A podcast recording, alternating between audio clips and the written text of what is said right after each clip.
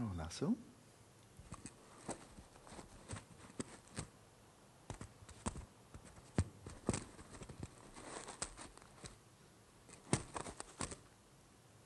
How's that? Not so good. Ah, et voilà. Hola, so this afternoon, of course, we'll continue with the meditative cultivation of loving kindness, starting from the center and then extending out in very classic, classic fashion. It's worked for more than 1,500 years. Let's, let's get another generation to succeed in this sequence of beginning with oneself, extending out to loved ones, neutral, finally breaking down all barriers so the heart is open in a spirit of loving kindness, of warmth, of affection, excluding no one. In other words, being, being decent and realistic with everybody. The whole idea here, again, the very notion of immeasurable, immeasurable, is that all barriers are broken down. All barriers are broken down. And so it's easy to think, oh, yeah, well, I have some difficulty with this person, we've really had some conflict and so forth, and so there's a barrier there. But we should think closer to home.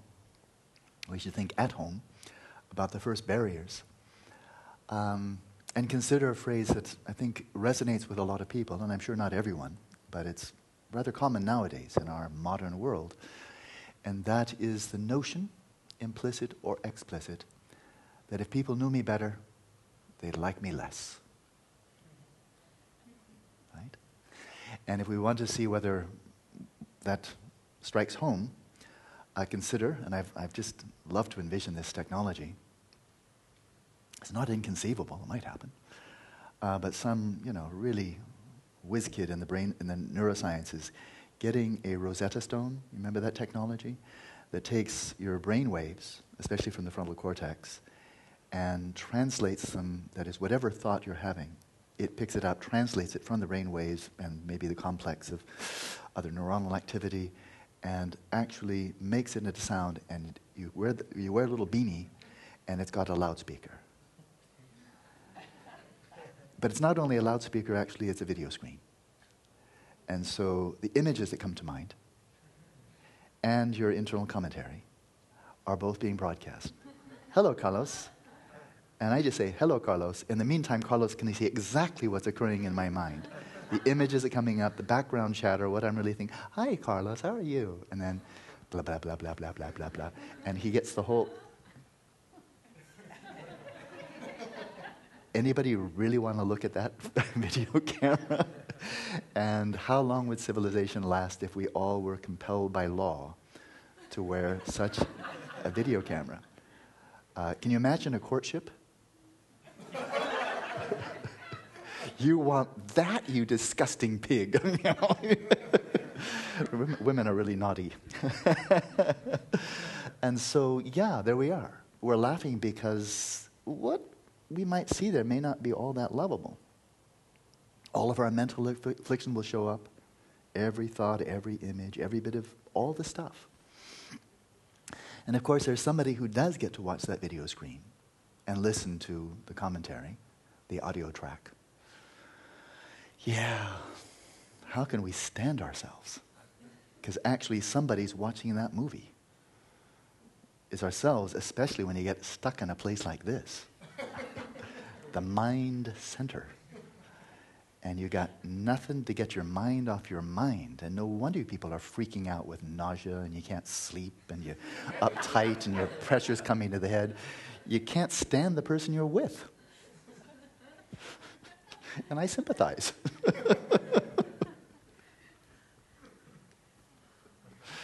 so just think it's only a month a month away and you can get your mind off your mind and you can see other people and not see their thoughts. So, what does it mean? What does it mean to say to love oneself when we actually are getting that video screen and we're frankly seeing an awful lot of stuff that's not lovable? I mean, what can one say? We see mental afflictions coming up, you know? And so, this whole tendency nowadays, I mean, we're all familiar with it, so I'm going to mention it only very briefly but this tendency, and frankly, it's not uncommon among folks here, as it is not uncommon anywhere else, to be so tough on ourselves, so judgmental, so much not living up to our expectations, so much pushing ourselves, driving ourselves, feeling ne- never, never good enough. And I think there's nothing sp- special up or down about this group, and we are really representative. I mean, in terms of devotion to Dharma, this is exceptional, of course. But in terms of the baggage we bring with us, just by being raised where we are and being human beings, uh, I think a lot of the kind of tendencies here are rather typical. And so, this whole tendency of being very judgmental, and here's the phrase upon ourselves, upon ourselves, upon ourselves and recognizing how miserable that makes us and uptight and wasted and never really being able to take delight in anything because we're always seeing that bloody, bloody video screen and the commentary, which is, you know, not that pleasant in many cases. And so seeing that and see how much misery there is and this, all this harshness, judgmentalness and so forth, and then, some, then, then goes into self-contempt and blah, blah, blah, lack of self-worth. No wonder then there's a big backlash or a big rebound from that. And we get these phrases, and I've seen them, and I, and I really literally don't have any person in mind here, but I know I've seen it. And that is whatever comes up. Just, you know, whatever, as you're watching your mind, just whatever comes up, just embrace it. It's part of you. Whatever it is, just embrace it. You know, embrace your whole self. Don't be judgmental. Embrace all of yourself.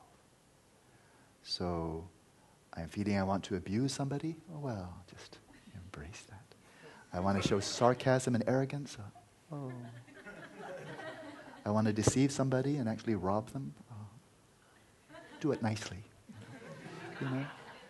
It winds up being idiotic in about the first or second breath. Wait a minute. Well, why should we stop there if we're going to embrace the toxins of the mind? I think really Alma took the wrong step. When she had bronchitis, she was taking, I think, medicine. She should have been embracing the bronchitis, embracing the bronchitis. And other people have had a little bit of stomach problems. You should embrace that, you know. And every other disease and every other affliction of the body, it's part of you. And why should we stop there? Intestinal gas. you know, it's, it's part of you and then it becomes shared with everybody. and we should love it, you know. You shared a little piece of yourself with me. you are loving it, and now I get to love it too.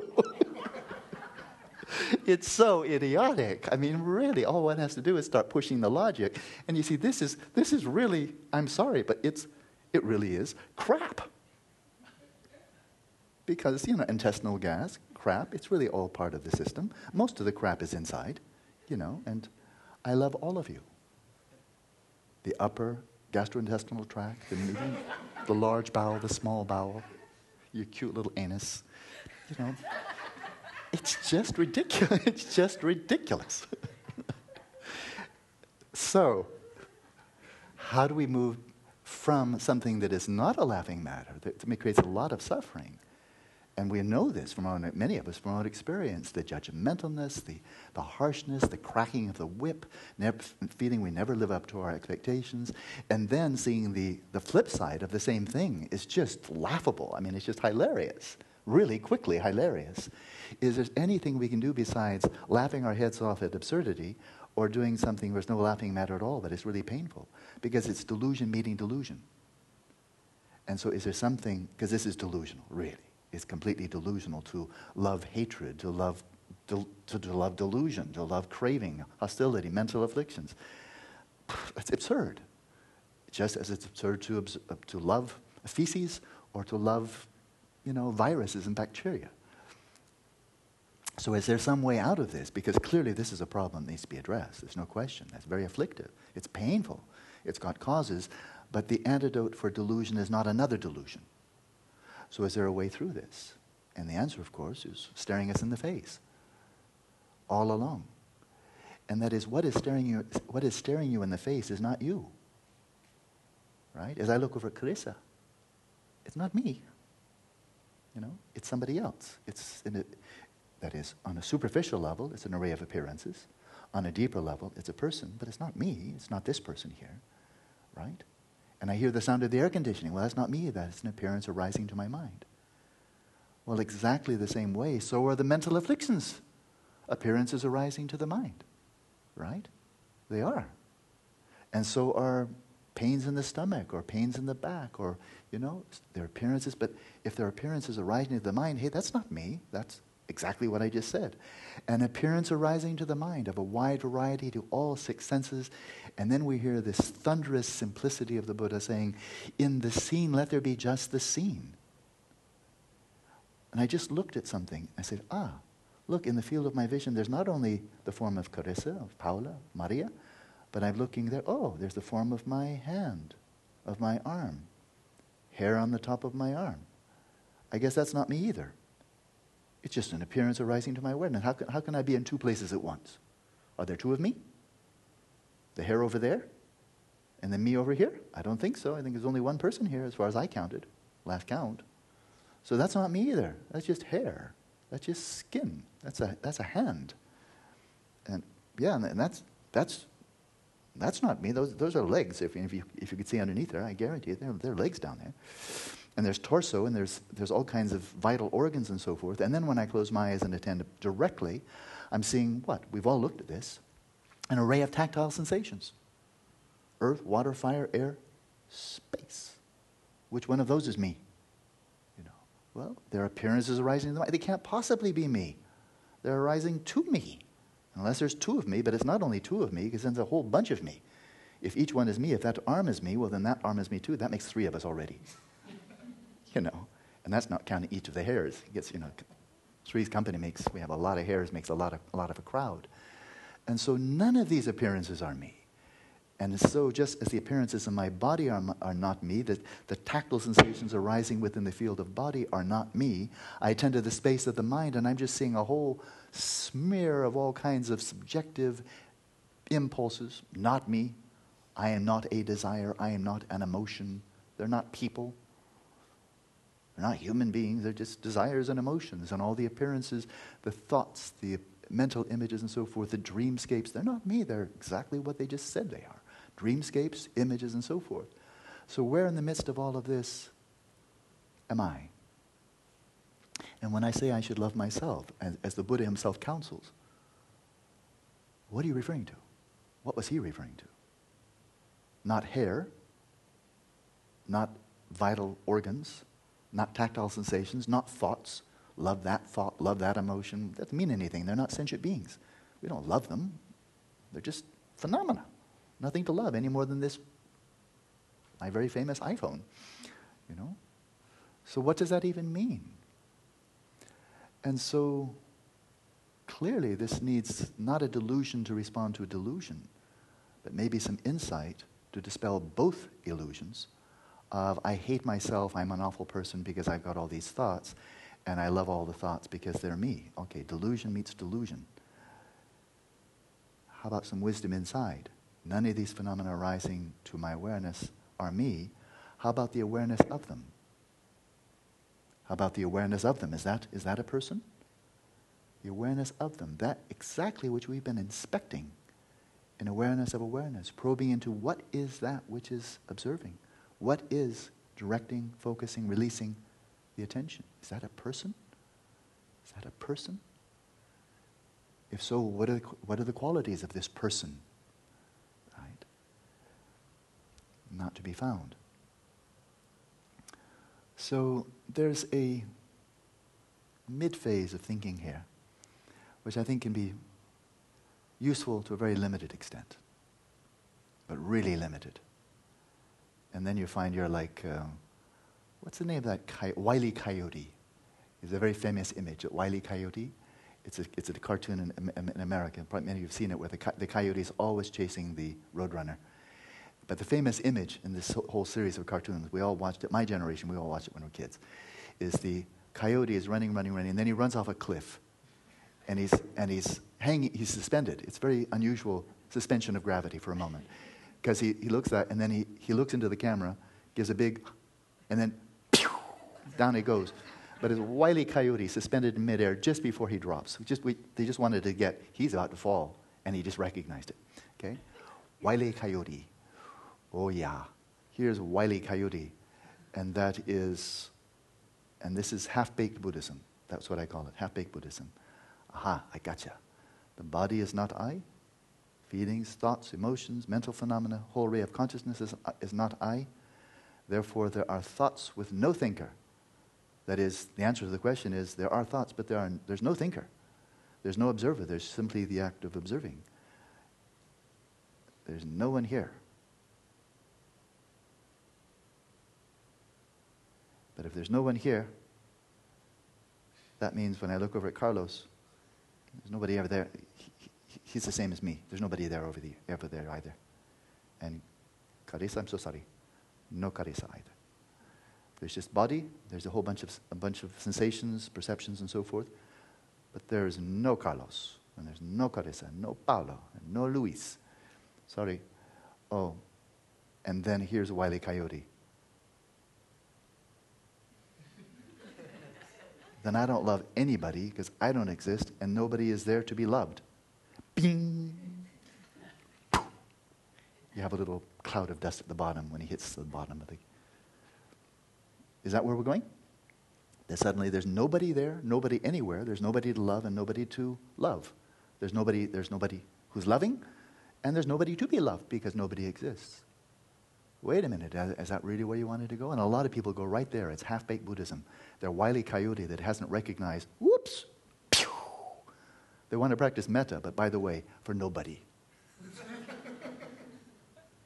and then they try to get back, try to get back to the cliff. Maybe they make it, you know, it's really great traction in midair. And they get back to the cliff.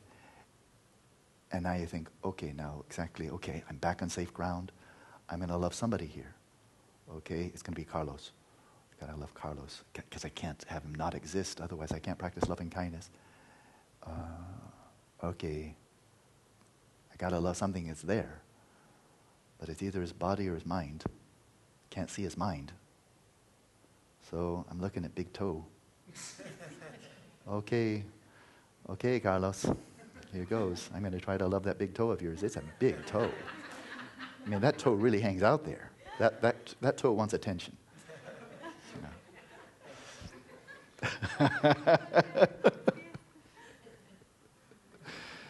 what are we going to do here? Start loving toes? Or loving skin or heads?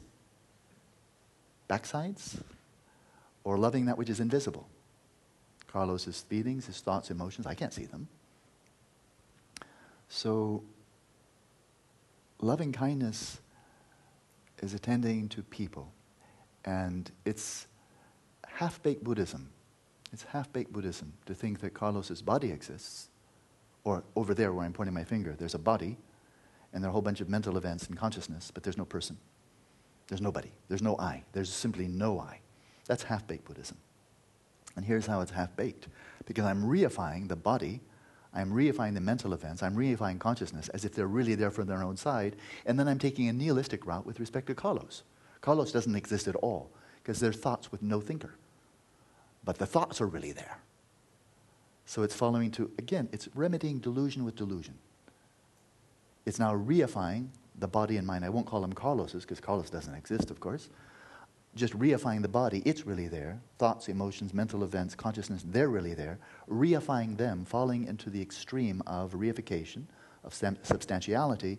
But when it comes to a person I might actually love, oh, Wiley Coyote, Nowhere to be found. Nobody to love. Because Carlos doesn't exist. Right? Where's Carlos? He's not the body, he's not the mind, he's not something separate. Down goes Wile Coyote. So, that's half baked Buddhism.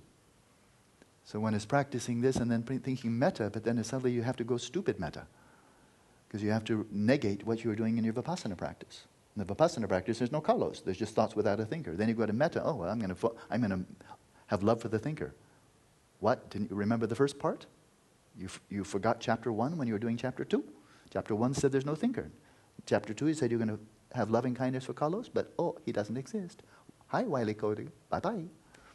So, how do we find some middle way here that is not, again, revening delusion with one more form of delusion? These are, these are real issues, aren't they?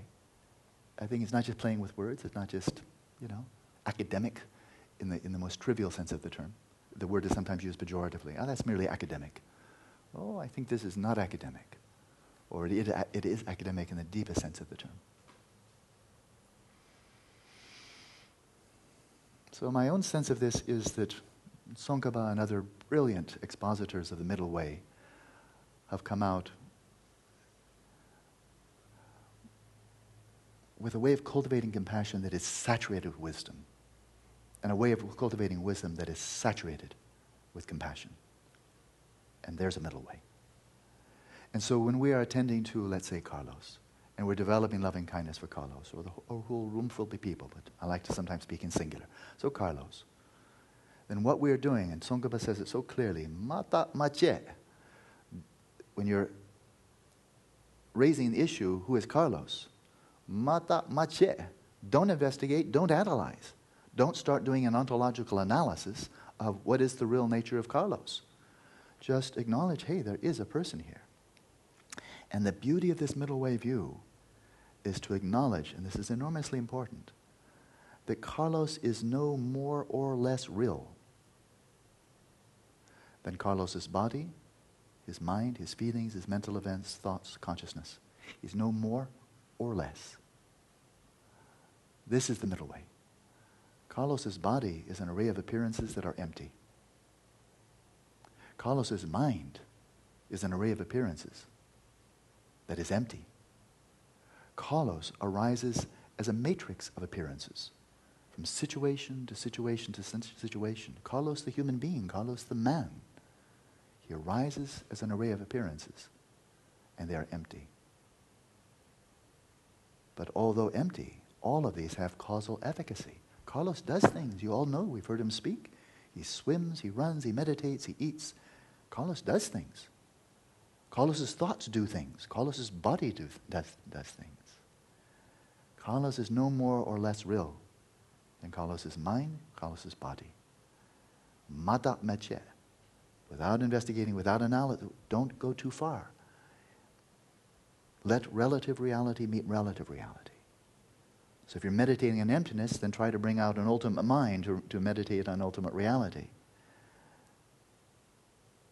But if you're tending to conventional reality, let your conventional, your relative cultivation of loving kindness attend to the relative reality of yourself and those around you. So, to make sense all of all this, that we can actually counteract delusion, not with delusion, but with insight and wisdom, something that really deeply makes sense and stands up to most careful scrutiny.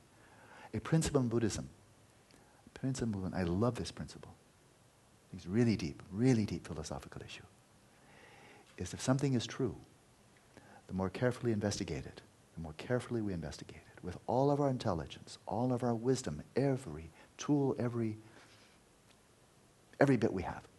If something is true, the more carefully we investigate it, the truer it would appear. It will appear. And if something is false, the more carefully investigated, again, with all of our intelligence, with all our intelligent skepticism, critical analysis, everything. If something is false, the more carefully investigated, the falser it will appear. Right? So, madat machet, on a conventional level. There's a man to my right, there's a woman to my left. They are there, and we all know that's true. Chris is a woman. Who's going to deny that? Carlos is a man. Who's going to deny that? Of course it's true. And these are the objects, these are the subjects, these are the beings that we attend to when we're cultivating loving kindness. So it's really rather like magnification. Some of my, well, not some, one in particular, Francisco Varela, Francisco Varela, dear, dear friend. But he would comment, he, he, would, he could also be scathingly critical of reductionism. And he was so smart. He's one of the smartest friends I've ever had. Uh, and such a good hearted man. And deep, he had depth, he really did. But he, he was, could be scathingly uh, critical of reductionism when, when he would encounter physicists that would say, well, if you really want to understand everything, you have to boil it down to atoms, down to the fundamental units. I mean, ontological reductionism. He said, that's how you, you know, that's how you really understand things. And he would look at this and say, boy, is this crap. This is just a bunch of crap. You don't understand the workings of a, of a neuron or a whole ganglia of neurons or a whole system of neurons and their interaction with other systems of neurons in the brain. You do not understand it by going down and looking at electrons or atoms or likely molecules that you, you miss it. You get less understanding of the brain if you're going down to that level. You get less. You don't even know you're looking at a brain. You say, oh, H2O. Oh, there's an electron. Hey, there's an electron. You look like the same electron as the other one. Hey, you're all the same. Oh, Carlos's brain is the same as Caris's brain. They're both made of electrons and protons and neutrons. Oh, same brain. Everybody's the same. Oh, it's all one.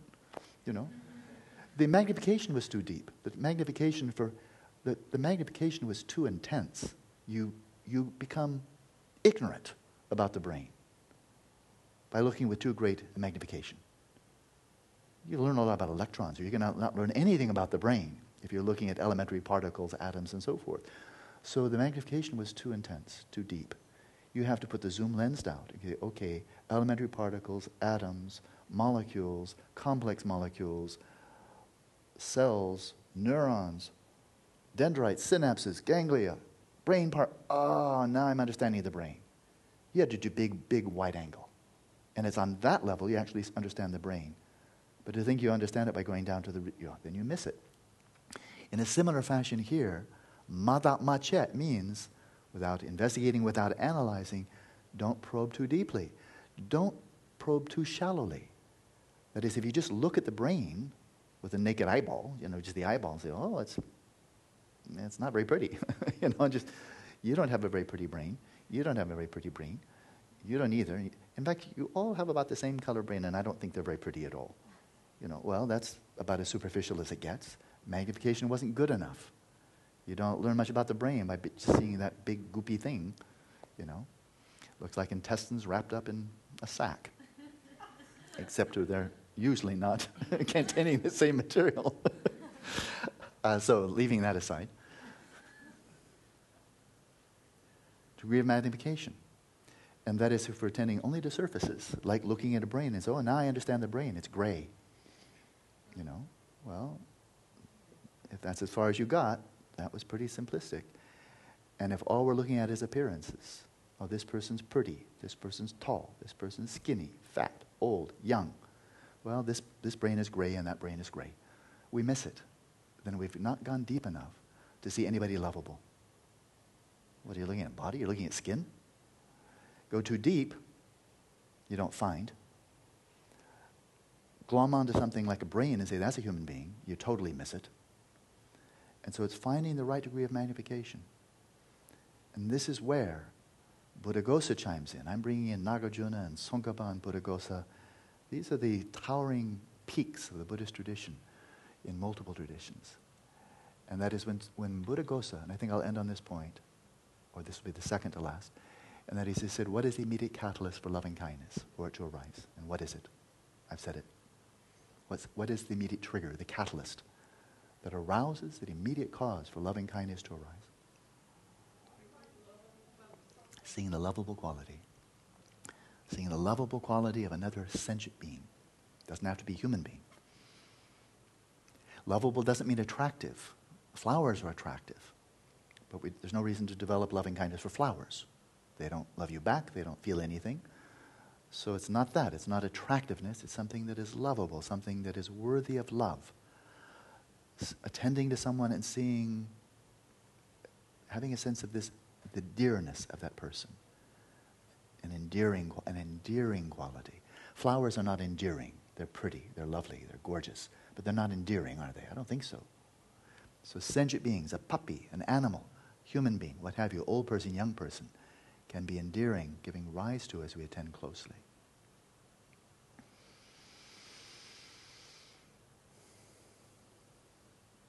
We don't like ourselves because we're attending to that which is not ourselves and identifying with it. Attending to our own mental afflictions, which are not ourselves, and identifying with them, and then lo and behold, of course, we don't like ourselves. Why should we like mental afflictions? Nothing to like about them. So the degree of magnification is not right. We look into our minds and we see a bunch of mental afflictions and say, well, I don't like myself, I just saw anger, jealousy, pettiness, and so forth and so on, wrong, wrong magnification. Wrong magnification. There's nothing lovable in them. So what, what are you looking there for? It's, it's like looking at bronchitis or looking at polio. Oh, I don't love that person. Polio. You know? Wrong magnification. So how deeply do we go? How closely do we attend to see the lovableness in ourselves and in others? Just like we need to look beyond the surface level of skin, we need to look beyond the surface level of mental afflictions, but not go so deeply that we're looking into emptiness, because that's not an object of loving kindness. There's nothing to, you know, if I look at the, meditate on the emptiness of Carlos, I'm going to love that. It's, it's not a sentient being. The absence of inherent existence of Carlos. Well, I'm not going to love that. There's nothing to love there. But to attend closely enough, at what level of magnification? At what level of magnification? So these are deep issues, aren't they? I think they are. At what level of magnification for ourselves? Look deeply enough, there's no one there, okay? Nothing to love look superficially enough, and I see body, I see body parts, I see tactile sensations. That's not me. I'm not going to love that. They're just sensations, they're just mental events. So look too deeply, I get nothing. Look too superficially, I get a whole bunch of stuff that isn't me. And bearing in mind, this is a relative mind attending to relative reality. There's someone here who is every bit as real as thoughts, skin, and so forth. Who's that that's lovable? Finding the right, right degree. Where's the focus? The right degree of magnification. Consider this. I had a, a lovely conversation with someone today. And I mentioned that I didn't know this person just a couple of months ago. If I were walking along a city street and this person walked right by, be another person Okay, another person, good. I mean, there's lots of people around. It's one more person. I wouldn't know this person at all, one more person. That's it. Just a person wants to walk by. Okay. Now I've gotten to know this person a little bit, you know, in our weekly meetings.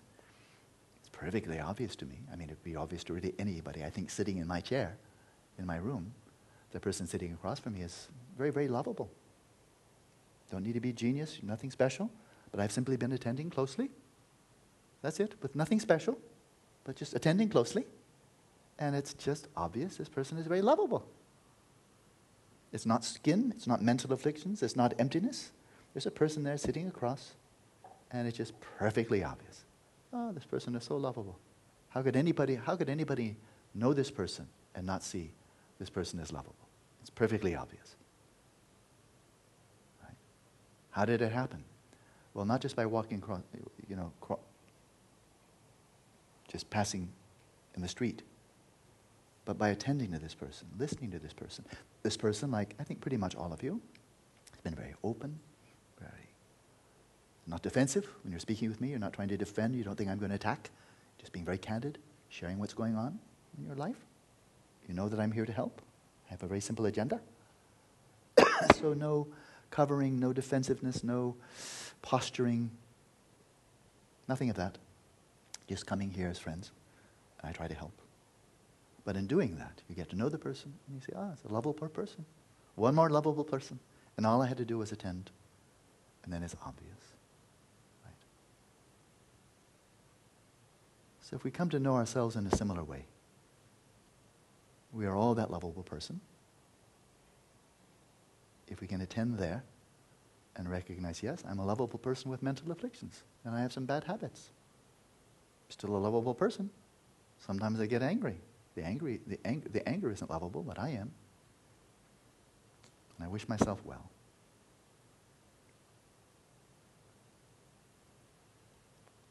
Get to know yourself. Get to know yourself well enough that you see someone there who is worthy of love. And then extend that out and extend it out. And at least in your mind's eye, recognize everyone. If the barriers come down, if they show their heart to you, show their, what they're struggling with, what they're striving for. Everyone is worthy of love. You find every sentient being is lovable. But we have to attend. We have to tend closely. It's true, isn't it? Okay. Let's practice.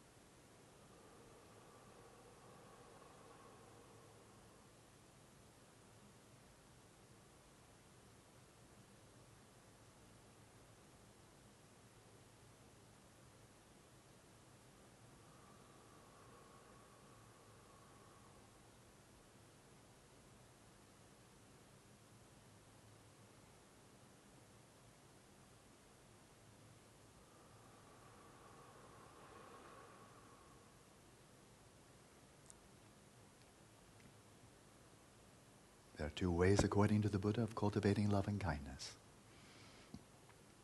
What is one is to cultivate it meditatively, and the other is to act in a loving fashion. The two are complementary, as usual. So let's begin in a loving fashion, attending to ourselves as we settle the body in its natural state and the respiration in its natural rhythm, soothing and calming the mind for a little while with mindfulness of breathing.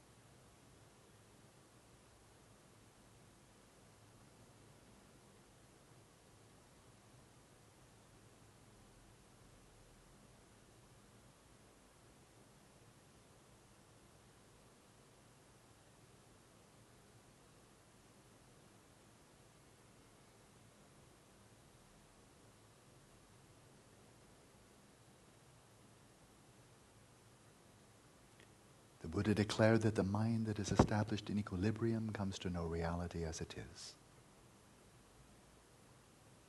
The mind at rest, the mind free of excitation and laxity, of cognitive imbalances, of superimposing of denying that which is real, and simply being present with what is true.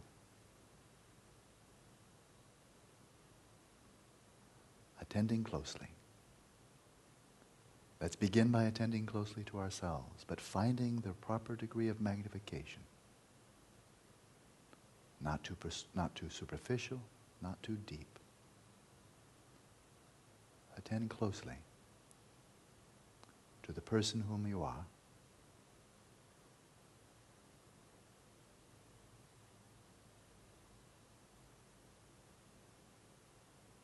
Having gotten to know yourself well, can you find someone lovable there, worthy of love?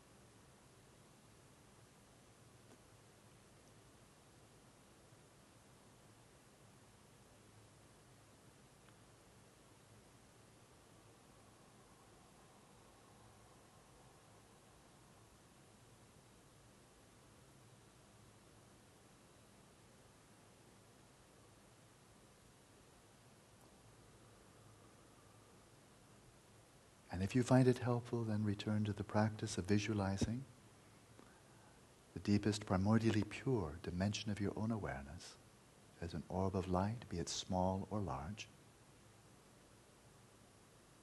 And with every out breath, as light emanates from this orb, arouse the yearning.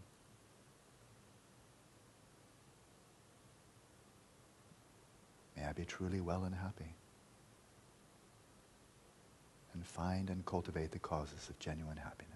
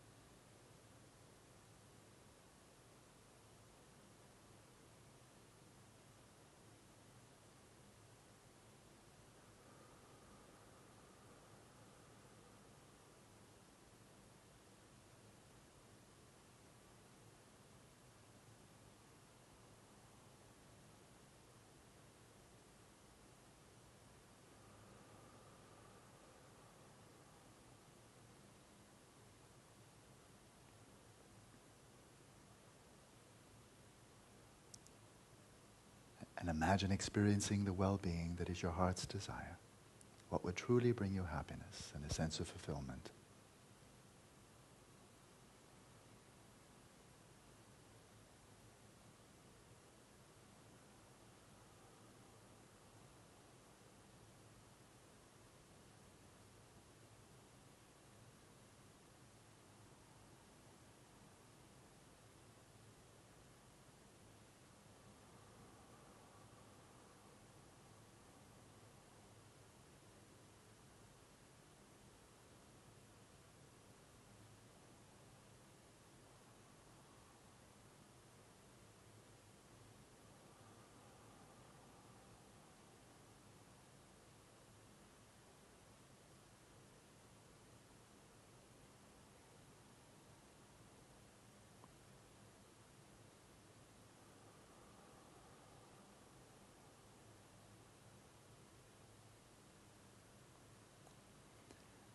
Bring to mind as vividly as you can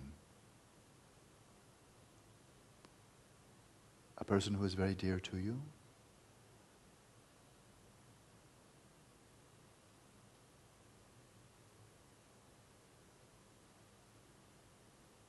A person for whom you find it very easy to perceive that which is lovable.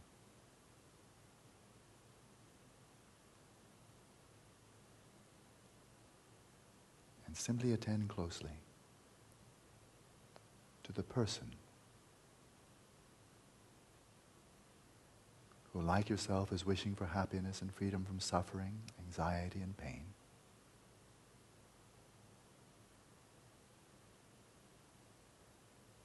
And with every out breath, wish them well. May you find the happiness you seek.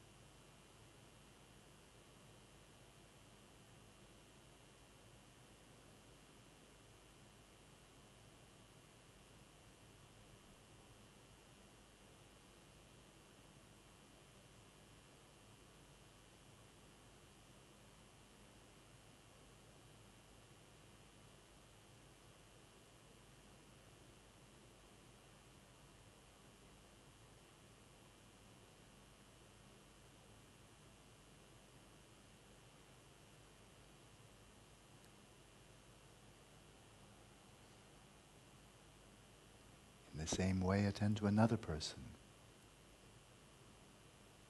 who is dear to you, for whom you find it just spontaneously effortless to feel a sense of, of affection that arises from the heart.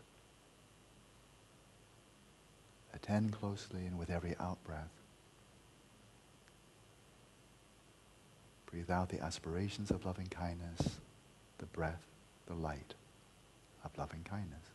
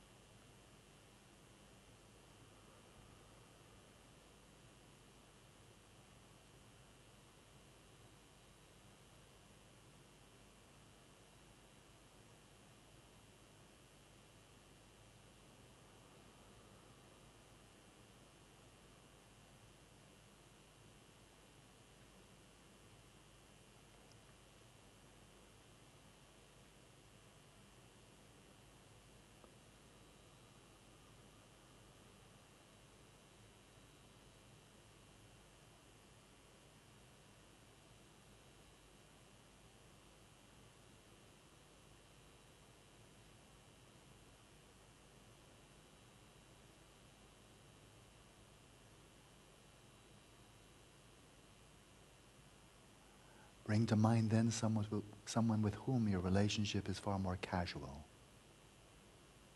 It may even be someone you know well.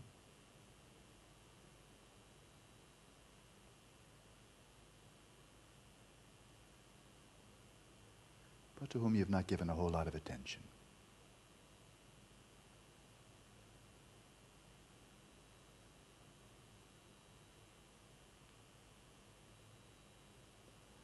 Do so now. Attend closely.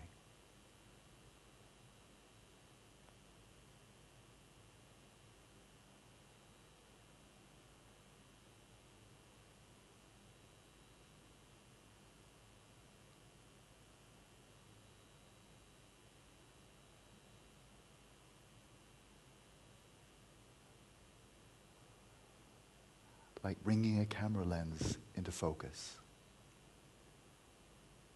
Not too shallow, not too deep.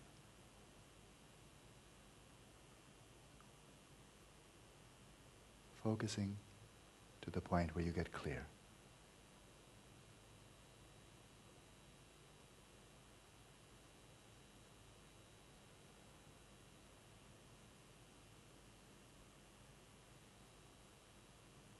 And you're attending to someone who is so much like yourself and so equally worthy equally worthy of finding happiness. And wish this person well in the same way.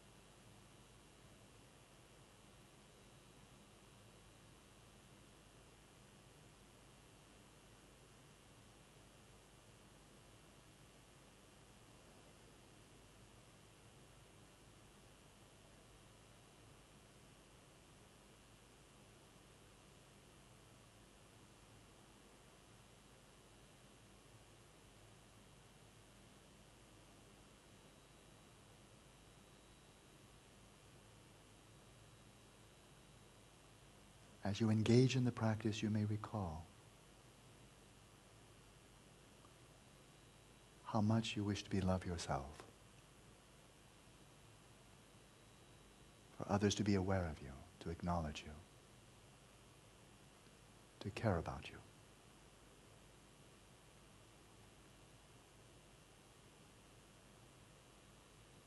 And feel a genuine sense of affection for you through knowing you. Not superficially.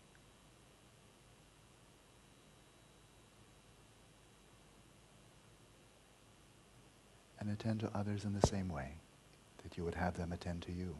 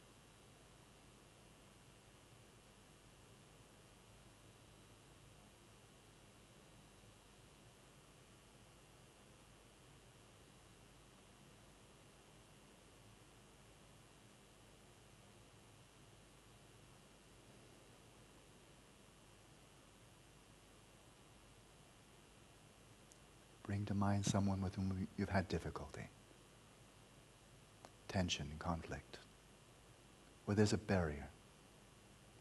The heart is not really open. And look beyond the surface. Look deeper.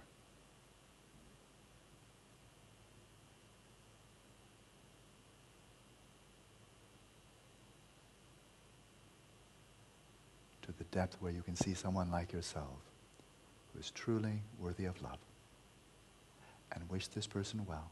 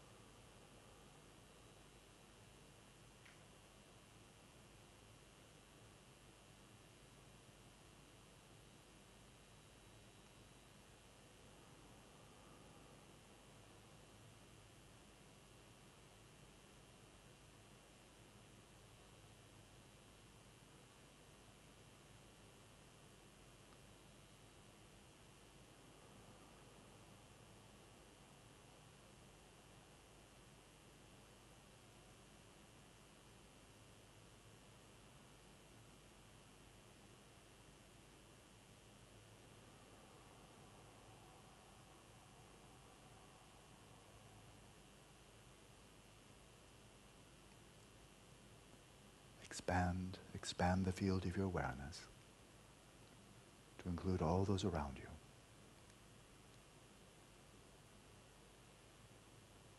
And breathe out the light of loving kindness.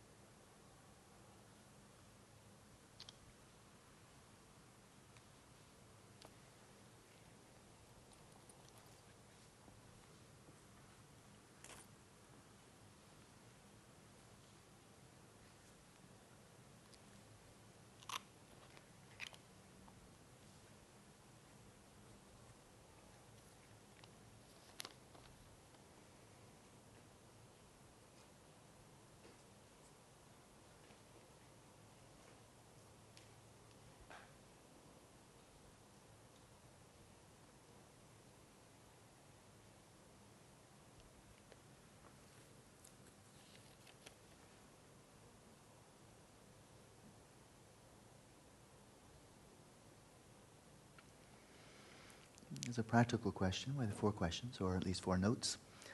Um, could I elaborate on unfastened mindfulness? Somebody's read my doctoral dissertation uh, from the Theravada tradition, uh, which I compare to, which you compare in, uh, I compare the Attention Revolution with practices of Mahamudra Dzogchen. I can't really because it's not very clearly articulated. The references to it, I saw this in one book by Collett Cox. She's a, a scholar scholar, uh, very, you know, very academic scholar of, of Abhidhamma, of Theravada Buddhism. She refers to it, but I really couldn't, couldn't find out much more about it. So I think it's a dry well. I don't, I don't, I can't really pursue it further. Um, so that's that. The answer is no. I wish I could, but I have not found anything uh, elaborated. I checked when I, when I was doing my dissertation research, um, but couldn't come up with much. Here's a personal one.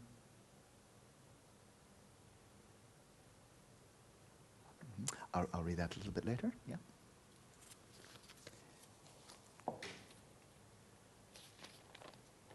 It's a long one. So, and it doesn't say, I'll just read it. Oh, I feel like a pilot who has been training in simulators, then having a healthy, uh, a healthy plane with, with, uh, with, with fuel of motivation, with a way to, with a map to flight from crap mind, jungle. I've heard of that. That's in central Mexico, a little bit south of crap mine jungle, wherever, to Shamatha International Airport. Yes, there's a lot of traffic there. It's really wonderful to see all the planes coming. also, also with some friends in their cockpits checking the engines every day. We just have one problem there's no airport to take off. What to do? What's wrong with your meditation room? You want a better meditation room. Or if you're referring to um, having a contemplative observatory, I feel if, you know, what a bottom line is, I mean, people are waiting, waiting, waiting. Like, somebody, when is somebody going to give us a contemplative observatory? Where is somebody really rich going to give us a contemplative observatory? Lots of luck. If you want a contemplative observatory, make one. Nothing to hold you back, but it makes some sacrifice. Everybody sacrifices what they, for, for what they value. If they don't value, they don't make sacrifices. It's really pretty simple. So, what to do? I can't be relaxed sitting in my cockpit waiting for someone to build it. I have the wish to get off the plane and start building as soon as possible. How to be patient and relaxed. Oh, I'm, I'm not quite sure the level of magnification to look at here. That is, in terms of the circumstances we have right here for one more month. Um, I don't really know what Klaus, is and I, am sure there's no complaining here. There's no question about that. But I don't really know what Klaus, what more Klaus could have done to create a conducive environment for us. I mean, it's, it's just fantastic. And I think we all appreciate that and we're aware of that. So, and we all have our own private rooms, very, very much by design. That's why we only have 36 people in the retreat. Um, so, so I'm not quite, I mean, the, the metaphors are really cool. Um, I don't want to put anybody on the spot, but I can see who it's from. If that person would like to clarify for me a little bit, I'd be happy to try to give a clear answer. But I'm sure it's not complaining about here because there's nothing to complain about and there's no sense of complaining, but I don't quite understand. So, Yonam, it's Yonam's question, so maybe you can elaborate a little bit.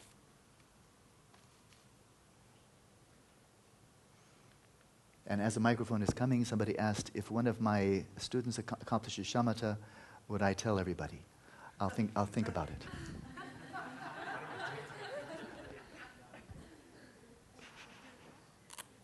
I'll think about it.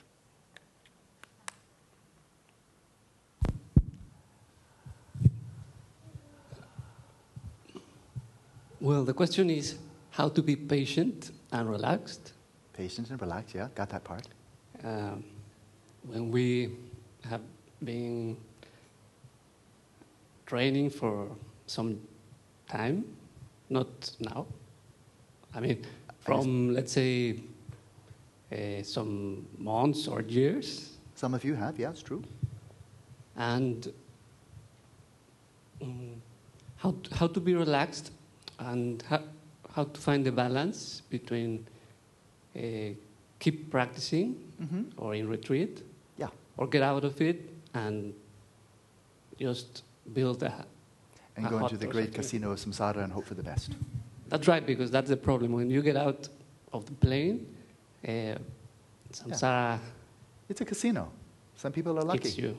I, I've met some very happy people who don't practice Dharma at all. They're really lucky. But the house always wins. That's what they say in Las Vegas. The house always wins.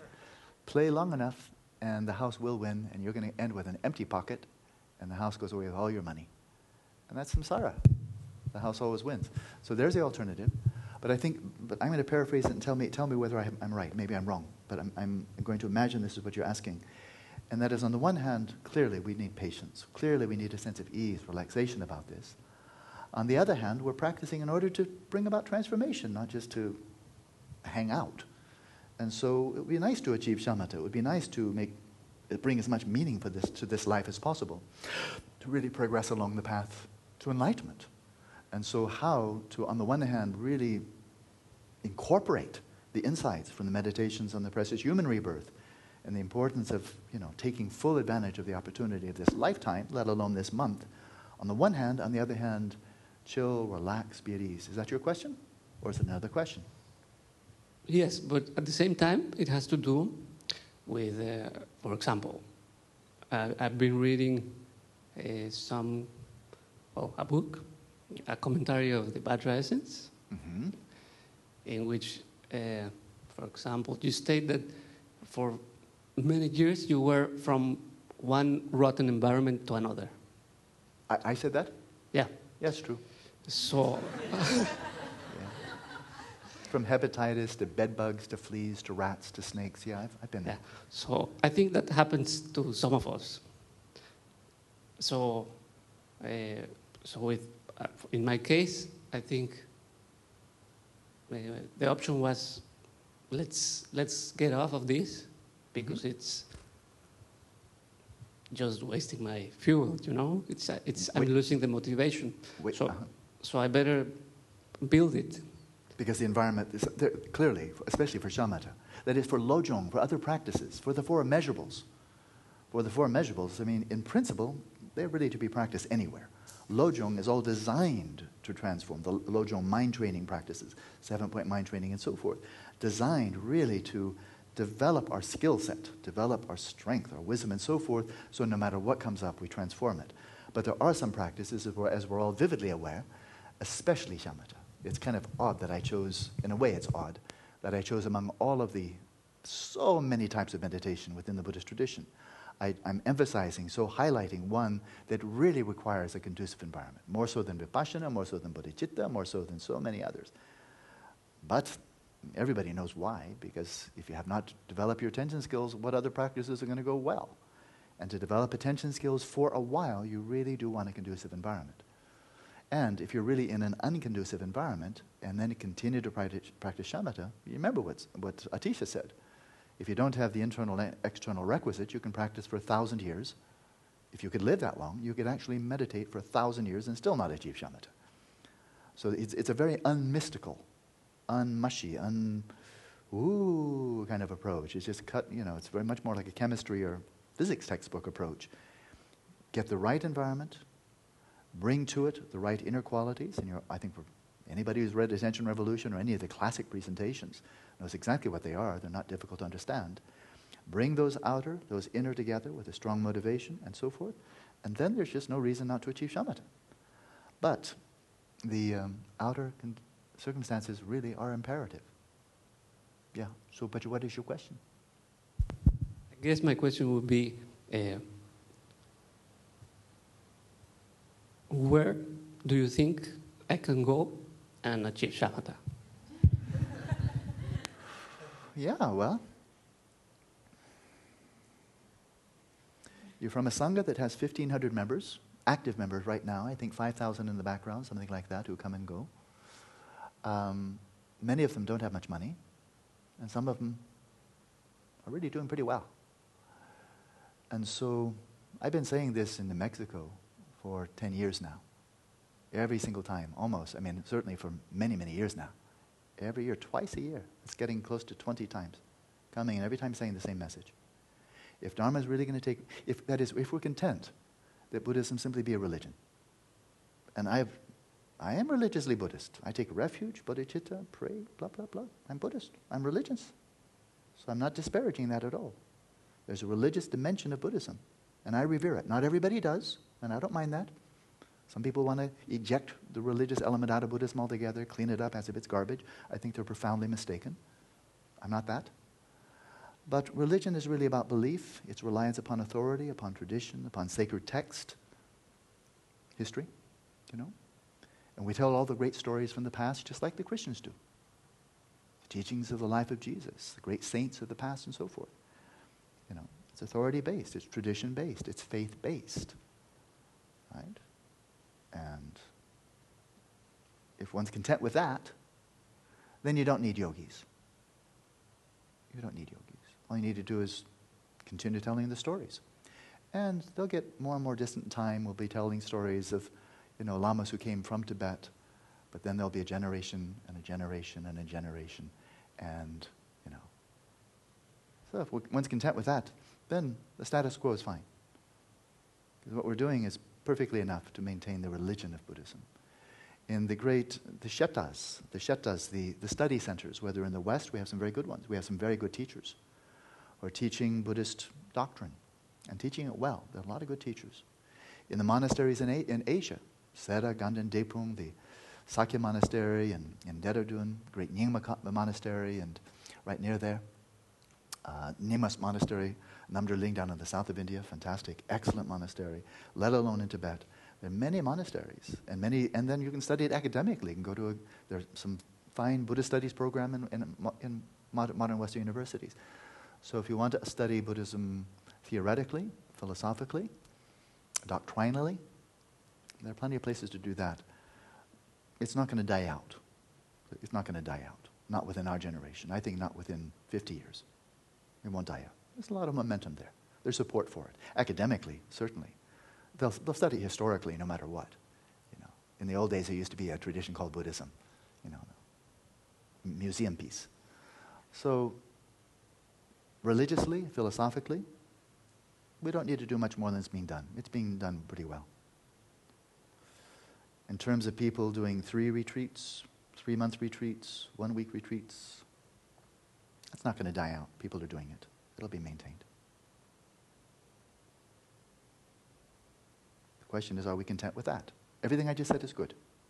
There was no sarcasm, there was no, no irony. All of this is good. Yeah, three retreats are good. People really practice Dharma, pure motivation, it's virtue. It's virtue.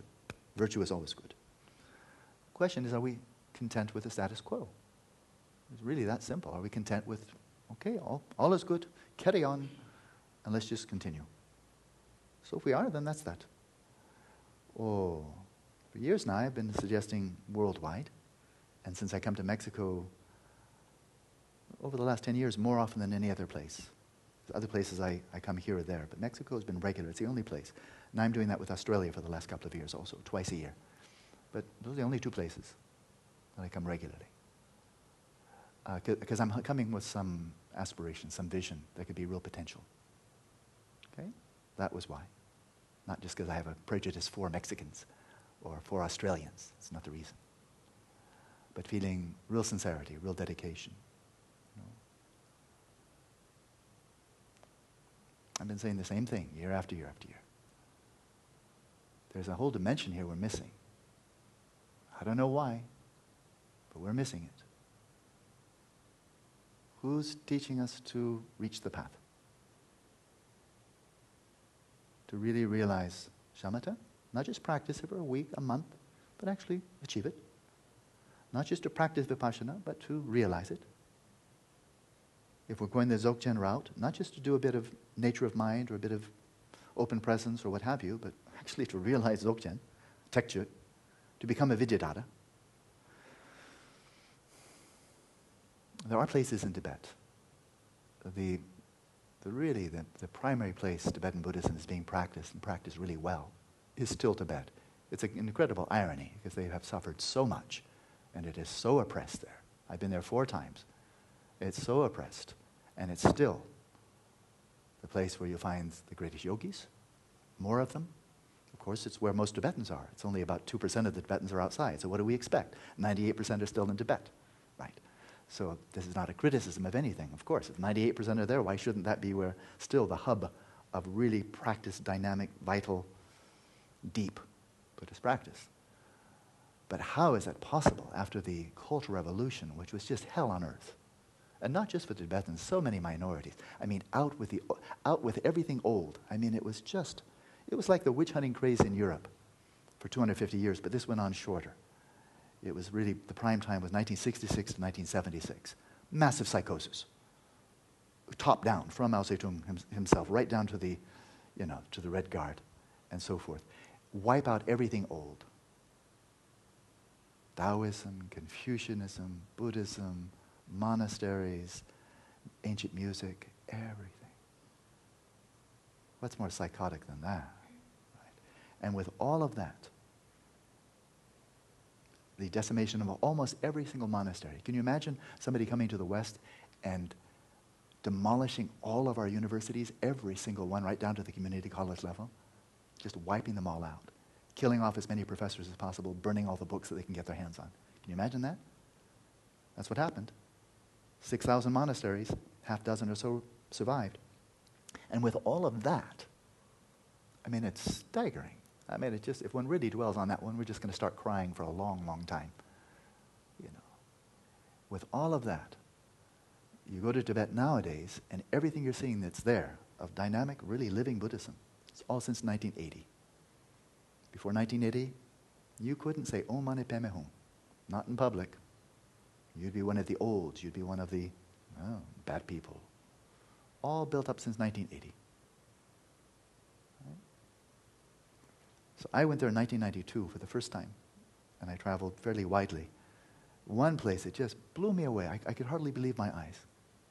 And in, in a happy way, because there's a lot to be sad about there. But I'm focusing on something you just, ah, couldn't imagine. How could this be? It was coming to the region of Amdo Ngaba in northern Sichuan, about one long day's drive from Chengdu, the capital of Sichuan.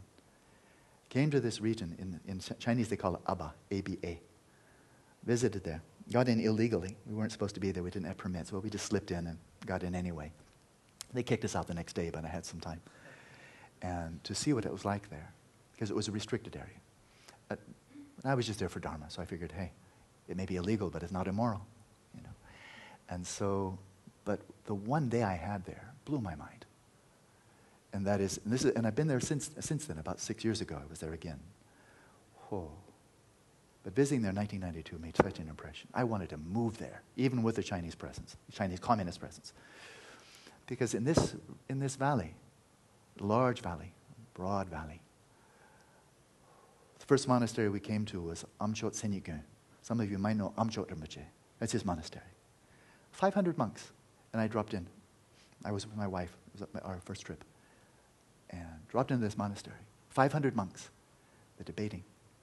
This is 12 years after they had nothing. Monastery with 500 monks. And I walked in, this weird looking gringo, and started debating with them, you know. And they, they could hardly, wow, white guy. Wow. They were, wow, that's really, that's really weird. yeah. We had a nice encounter. And then that was on the outskirts, and then went into the town of Aba, and then went to Gomang, Gomang Monastery. It's a, it's a branch of Gomang of Drepung. 500 monks. Everything spick and span, beautiful buildings. I mean, nothing elegant, but brand new monastery, everything of clay, like, like uh, New Mexico style or old, old adobe. It's really beautiful. It's, it's, and met with the abbot, spent three hours in conversation with the abbot. And the dynamo, the, the energy there of really reestablishing Dharma. And then just down the road was Kirti Gompa. Some of you know of Kirti Tsenshab Rinpoche. That's his home monastery. 2,000 monks. 12 years earlier, they had nothing. Amazing. How could they have 2,000 monks? And then just up the road, there's another monastery. This is the Jonang Monastery. 800 monks. The monastery completely new built. All this new built. 800 monks. Little monks, medium monks, older monks. Where do they come from? They came out from the fields after 20 years of suppression. They came on, put on their robes again, and immediately started practicing Dharma and teaching. And all of those 800 monks in the monastery either had or will do a three year retreat in Kalachakra. I thought, whoa. Just up the road is another monastery, Sakya Monastery, 500 monks. All that happened. I said, how is it? This is 12 years after they had nothing. How is this possible? Oh, then I learned. It wasn't a miracle. It wasn't Padmasambhava coming down and just going poof, poof, poof, poof, and making monasteries out of nothing. It wasn't some really rich Chinese guy coming in and saying, Oh, you want money? I just got so much I don't know what to do with it. Make some monasteries. No, wasn't that either. It wasn't some super rich Tibetan dude, because there weren't any. Nobody, there weren't any rich Tibetan dudes. Not in this area. Not in 1980, not in 1990. Nobody was rich. So where all the monasteries come from? It was the villagers giving about half their income. Over 12 years, the villagers raising barley, potatoes, crops, ordinary lives, giving up to half, giving up to half their income. For a very simple reason. This is the meaning of life. This is the meaning of their life. To reestablish Dharma after 20 years of starvation. I mean, they could practice Dharma quietly inside their minds, but not from their mouths and not with their bodies. Right? And this, this was their culture. This is what was meaningful. This was the thing that was most meaningful. Is their children and their children's children would have places to study Dharma, to practice Dharma. And they made the sacrifices corresponding to what they valued. So I didn't see one nice car. There was not one nice car in the whole valley. But there were some really nice monasteries. And I visited there six years ago, and it was much more. Really growing. I thought, oh, this is where people really have faith in Dharma. They value Dharma. And of course, who's getting the benefit from that? They invested in their own valley. They didn't look for outside. They weren't waiting for some rich person outside. Why don't you give us some money? Give us some money. No. Why should the other person give them money? They valued it. And then they're getting benefit. So now they're living in kind of like a Dharma valley. Monks everywhere. Nuns, meditators, yogis. Pretty incredible. But it's because they valued it and they made the sacrifices. So if they're to be contemplative observatories, there are two approaches. One is to continue waiting. Where's that rich guy? Won't Klaus give us another one? Klaus is really nice. Maybe Klaus should give us another one.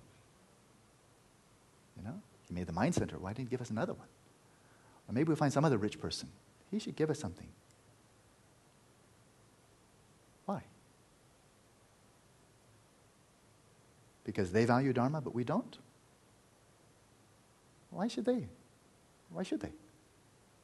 Really? And so if we make no sacrifices, then we get what we deserve. We make no sacrifice, we get nothing. And if we're content to have Buddhism simply be a religion and a philosophy, that's what we'll get. And that's what we'll pass on to our children. Religion and philosophy. And each has its value. But if we compare that to the great yogis of Tibet, of India, going back to the time of the Buddha, who spoke from knowledge, from direct experience, they not don't just talk about shamatha, they practice it, they put in the time. And they create. If they can't create it themselves, their families create it for them. If not their families, the community. But they are taking care of themselves and they're thinking about not just their needs right now, they're thinking about one generation, two generations. They built these monasteries to last. These are not monasteries that are going to fall apart.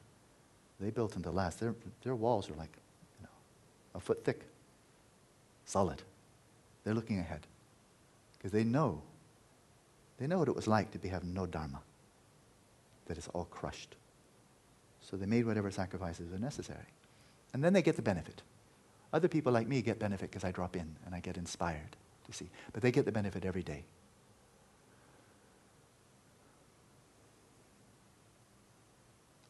So, there's a lot of very healthy skepticism in the modern world of religion. A lot of it's very healthy. It can be very harsh but still healthy. Because an awful lot of nonsense under the banner of religion, and a lot of really awful behavior under the banner of religion. But then often it seems in the minds of some people can only think in two ways It's either religion or it's atheism, and then they promote atheism as something like God's gift to mankind. And they, and they kind of, when it comes to Stalinism and the 20 million people that he killed under the banner of atheism, they blink. And they think of tens of millions of people who died under, died under Mao Zedong and they blink. And how many tens of thousands, hundreds of thousands under Pol Pot and they blink. Oh, boys will be boys. As if atheism is somehow better, that it's got a better track record than any of the religions of the world. I don't know. I, I don't understand that kind of historical stupor just flat out stupor. Like, don't you know what happened in the 20th century? You know? So, religion and then materialistic atheistic science. Are those the only two options? And to a lot of people, they like to say yes. Religious fundamentalists say, yep, that's exactly right. It's our way or the highway. You're either with us or you're one of those atheists going to hell. And a lot of atheists, materialists say, yeah, absolutely, those religion people are full of crap. It's just superstition, 100% superstition. It's mumbo jumbo. It's claptrap. Whether it's Buddhist claptrap, Christian, whatever, it's just junk. And the only way is our way. And people love to say that, it makes them secure. And Buddhism comes along with another song and said, No thank you to atheism, no thank you to materialism. It's flat. No thank you to religious fundamentalism, dogmatism, closed mindedness. It's flat. What has depth is experience. The heart, the heartbeat of good science. And it's the heartbeat of good religion also. It's the heartbeat of Dharma, of Buddha Dharma. But as you say, Yonam, you're exactly right. If we don't create the conducive environment for it, we have conducive environment for the religious aspects of Buddhism. We have conducive environments, multiple, for the philosophical, the doctrinal. We do. It won't disappear. But unless we create conducive environments where people can practice single pointedly and have support, not expect them all to be rich, not tell them get a job, that's a bit harsh. Is that, is that what the, the people in the Tibetans in, uh, in Abdo and Amdo Ngaba said? You know, get a job? All the people who want to become monks, devote their whole life to Dharma, get a job? I've heard it. I've heard that from Westerners. Telling other Westerners, oh, if you want to go into retreat, get a job first. Okay. You don't have any faith? Cool. Whatever. I don't ask, any, ask anybody to have faith. But people give, what they, give to what they value. So,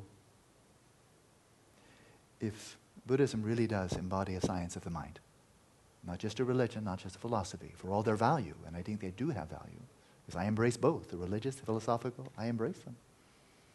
But if it's also a science, a science of the mind, and the, and the principal initial technology is shamatha. It's true in all schools of Buddhism.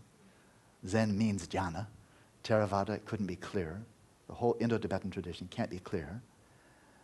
That shamatha to be practiced and accomplished. With that basis, with a very supple, pliable, serviceable mind, then you develop bodhicitta. If we're talking Mahayana, you develop vipassana. If you want to go Vajrayana, with that basis, you develop stage of generation completion. You want to go Dzogchen, Tekchö, and Tögal. But first of all, you get a serviceable mind. So, how many environments are there for developing a serviceable mind? How many teachers are there that are emphasizing this is what it's really about develop a serviceable mind, open heart, develop an extremely balanced mind, so that you can do all these other practices effectively and derive the full benefit from them? I don't know. I don't know why it's so rare. I, I continue to be kind of perplexed. But I'm not perplexed. I'm perplexed by many things. I guess I'm just a perplexed guy. because I don't see, I don't see why people keep on expecting somebody else to deliver goods for them when they're not willing make any sacrifices themselves. That shows they don't believe in it. Why should somebody else believe in what they dem- demonstrably don't really believe in themselves? Because they won't sacrifice anything significant for it. So why should some rich person say, oh, yes, I'll sacrifice, here's a million dollars, because you don't want to come up with a million dollars. Not a thousand of you, not 5,000 of you, not 15,000 of you. You don't want to do it. But, but you, don't, you don't value it enough. Well, gosh, then I will value it more than you do. Here, have, have a million dollars. And somehow that's thought to be reasonable. I don't understand that. So I think if we want to create, if we want to have conducive environments for really setting out and reaching the path, then we have to do it ourselves. We don't wait for somebody else to do it.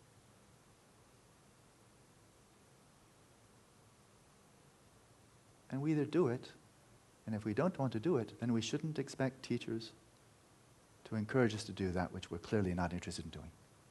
We shouldn't expect teachers to keep on teaching practices that it can be done only in a conducive environment when we're not willing to create conducive environments but to put, put, put, put the teachings into practice.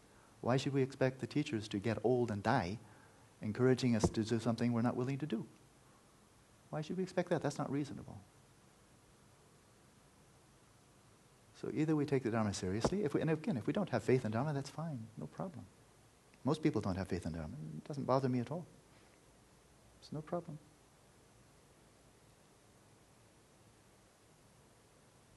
So we give what we, we give to what we really care about. If we want conducive environments, we have to do it ourselves. It calls organization, calls strategy, means getting the job done. And I've seen it. 12 years from nothing to that valley. And I saw what people can do when they work collectively.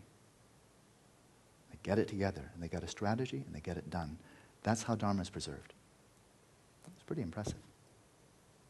So that's how. Okay? So Klaus has given us a fantastic launching pad, and we got it for nothing. We got it for nothing. I didn't give anything to this. I didn't give f- five cents. I didn't give him a dollar to this. He just invited me to come and teach. You know. So thank you, Klaus, for getting us started. But if we're going to continue, then we shouldn't keep on asking other people to provide what we're not willing to provide ourselves. That's not reasonable. Okay?